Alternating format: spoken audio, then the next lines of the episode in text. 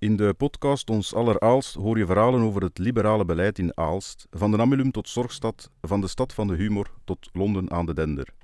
Ontdek de verhalen van de liberalen en de visie achter het beleid. Ik ben Philippe Codron en we bijten de spits af met Bart van den Neste, fractievoorzitter voor Open V L D Aalst in de gemeenteraad en voorzitter bij I L V A. Als kind van het gat van de Mert ademt Bart carnaval, maar daarnaast is hij al meer dan vijftien jaar een vaste waarde bij Open V L D, bij de Liberale Partij. In zijn rol als voorzitter bij I L V A zet hij orde op zaken. Welkom, Bart. Dank u wel, Filip. Bart, we kennen I L V A vooral van de huisvuilophaling, maar I L V A is veel meer dan dat. Dat klopt. Uh, I L V A is een intercommunale die eigenlijk verantwoordelijk is voor vijftien steden en gemeenten, dus dat is niet enkel Aalst. En naast natuurlijk de huisvuilophaling moeten wij ook een soort uh, afvalbeleid voeren, waarin dat we mensen eigenlijk stimuleren om minder afval uh, te creëren. En daarnaast ja, proberen wij toch ook uh, rond een milieuvriendelijk beleid te werken, wat een beetje onze neventaak is, maar eigenlijk een beetje, vind ik, de taak is van elke overheidsdienst uh, die uh, mee een voorbeeld daarin moet stellen. Voor de afvalinzameling is uh, in Aalst sinds uh, oktober eenentwintig uh, de Diftar uitgerold. Uh, kunnen we daar iets meer over kwijt? Klopt, wij zijn bijna een jaar, een jaar ver in Aalst. Uh, andere steden en gemeenten uh, die zijn al over het jaar uh, ver in, uh, in ons gebied. We hebben in fases gewerkt, maar uh, we kunnen wel al stellen dat we toch wel hele mooie cijfers uh, kunnen voorleggen. Dus uh, de verwachtingen uh, zijn eigenlijk realiteit aan het worden. Uh, wij moesten een, uh, schakelen. Uh, het was ofwel de zakken opslaan, ofwel uh, naar een systeem gaan waarin dat we mensen toch proberen meer te stimuleren om met hun afval om te gaan, om zo minder restafval te te krijgen. Want daar, daar wringt juist het schoentje. Het is het restafval die enorm duur geworden is. Het is verdubbeld in verwerkingsprijs in tien jaar tijd. En daar moesten wij dus antwoorden op bieden, want de steden en de gemeenten die vandaag al tot bijna vijftig procent bij ons afval bijleggen, ja, die wensen niet meer die extra uh, kosten nog eens bij te dragen. Dus moesten wij schakelen. Nu, als we terugkeren naar de cijfers, ja, dan zijn ze wel heel goed. Hè. Uh, als je kijkt naar het aantal, het totale uh, afval die wij vorig jaar verwerkt hebben, dan komen wij aan acht procent minder afval die wij moeten verwerken hebben. Hoe dat komt, hè, want ik hoor vele mensen natuurlijk zeggen, ja, uh, acht procent minder afval, het afval kan toch niet verdwijnen. Uiteraard, afval kan niet verdwijnen, dat moet op een andere manier ergens naartoe gegaan zijn. En ik denk dat we daar het uh, antwoord vooral terugvinden binnen onze G F T. Um, op G F T zien wij vandaag dat uh, meer dan tweeduizend tweehonderd gezinnen hun G F T-bak komen inruilen zijn sinds de invoer van Diftar voor een uh, compostvat. Dus dat wil zeggen dat die mensen op dat moment zelf hun G F T gaan beginnen verwerken en niet meer aanbieden aan ons, waardoor je natuurlijk minder afval te verwerken hebt voor de intercommunale I L V A. Naast dat zal ook wel het uh, aankoopbeleid in kippen, uh, het mulgen van gras in stijgende lijn zitten. Dus ik denk wel dat daar wel het grote verschil te zoeken zal zijn. Uh, verder zitten we ook op de parken, uh, waar we toch wel een andere werking hanteren en uh, eigenlijk er ook meer fracties naar de privémarkt zullen gestroomd zijn. Wat eigenlijk logisch is, want I L V A is eigenlijk enkel en alleen bevoegd voor huishoudelijk afval. Wij mogen daarin de private markt niet verstoren, dat is de wet die dat zegt. Dus ik denk dat daar de antwoorden zitten van het acht procent minder afval die, uh, die wij verwerkt hebben. Maar het belangrijkste cijfer, dat is eigenlijk het mindere restafval die wij verwerkt hebben. En daar is natuurlijk, waar ik daar juist aangehaald heb, de grote kost, hè, die, die wij naar beneden gekregen hebben. Hè, dus we hebben twintig procent minder restafval moeten verwerken. En die verschuiving die zien wij vooral in de P M D en G F T in mindere mate wel. Gelet dat ik daar juist al aanhaalde dat er daar uh, meer gecomposteerd en zelf verwerkt wordt. Maar wij hebben natuurlijk eerst die fracties uitgebreid. We hebben P M D uitgebreid naar P M D plus. Wat betekent dat eigenlijk elke vorm van verpakking allemaal in de P M D mag.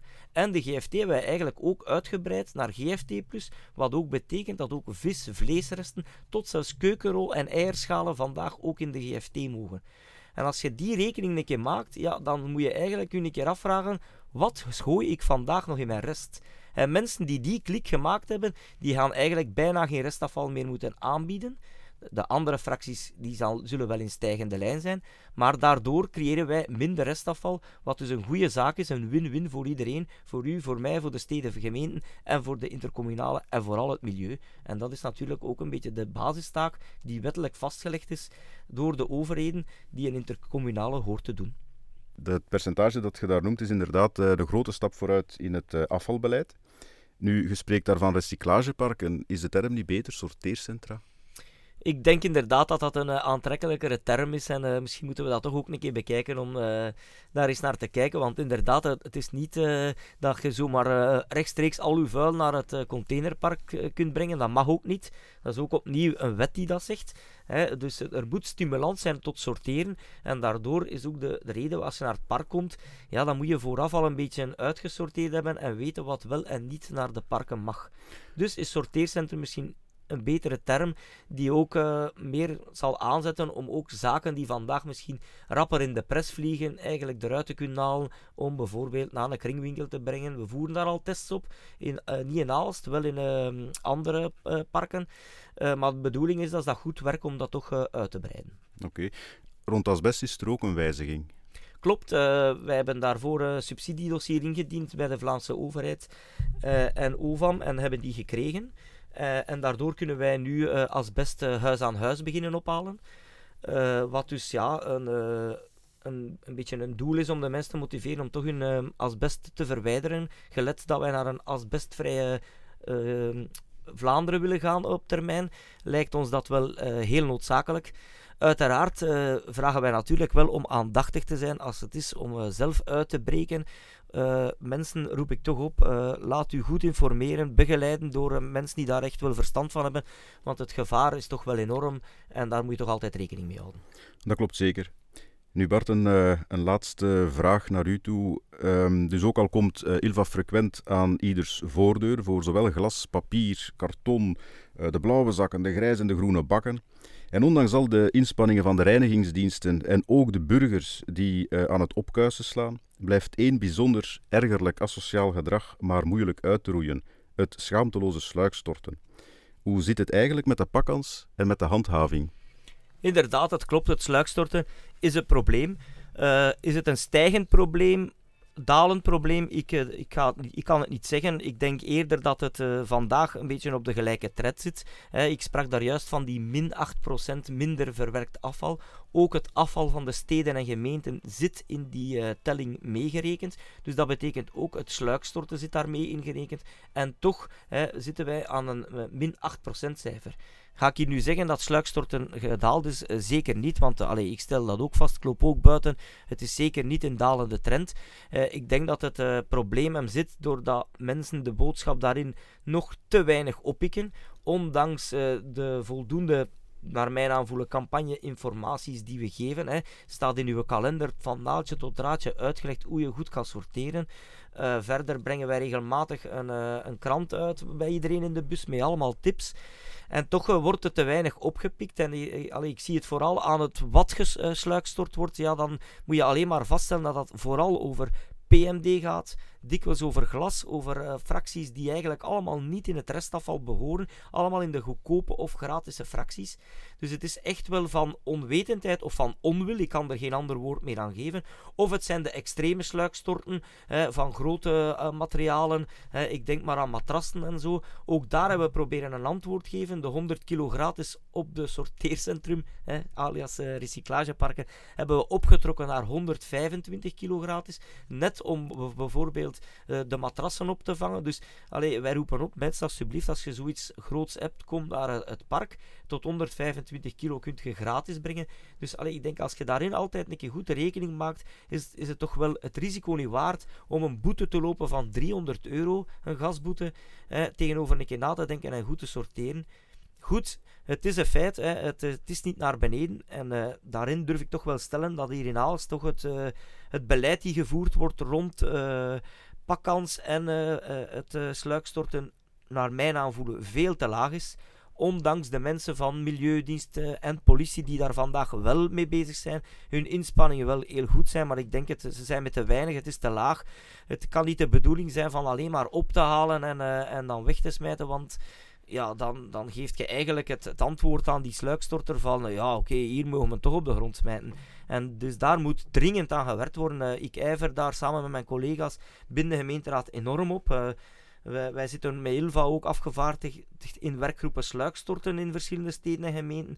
Dus wij werken daar wel op, maar ja, het... Uh, Er moet daar toch wel een extra investering in komen naar mijn aanvoelen. Uh, meer druk op de ketel. Wijken die eruit gepakt worden waar echt een keer een paar weken hard op ingezet wordt.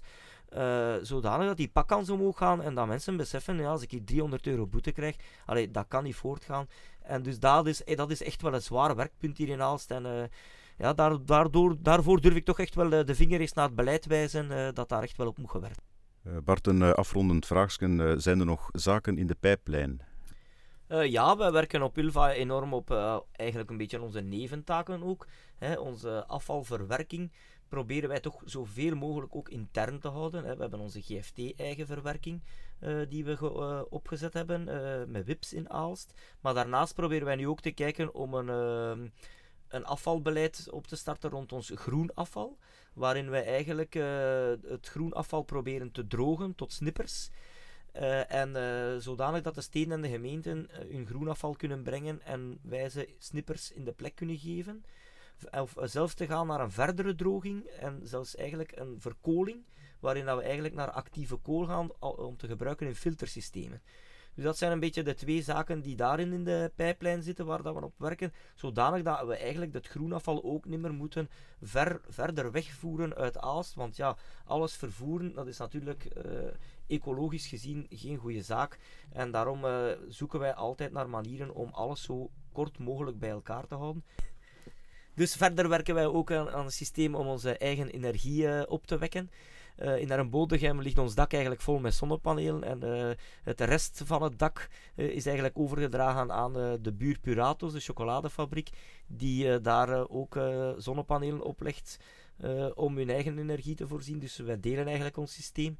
Uh, ook zijn we in Schendelbeke daarnaar aan het kijken om, het, uh, om de zonnepanelen te leggen. Uh, wij kijken ook naar elektrificatie van ons wagenpark. Op de vrachtwagens ligt dat vandaag moeilijk, omdat daar eigenlijk nog geen mogelijkheden voor zijn. Maar onze andere wagens wel. We, we hebben al laadpalen gezet ondertussen.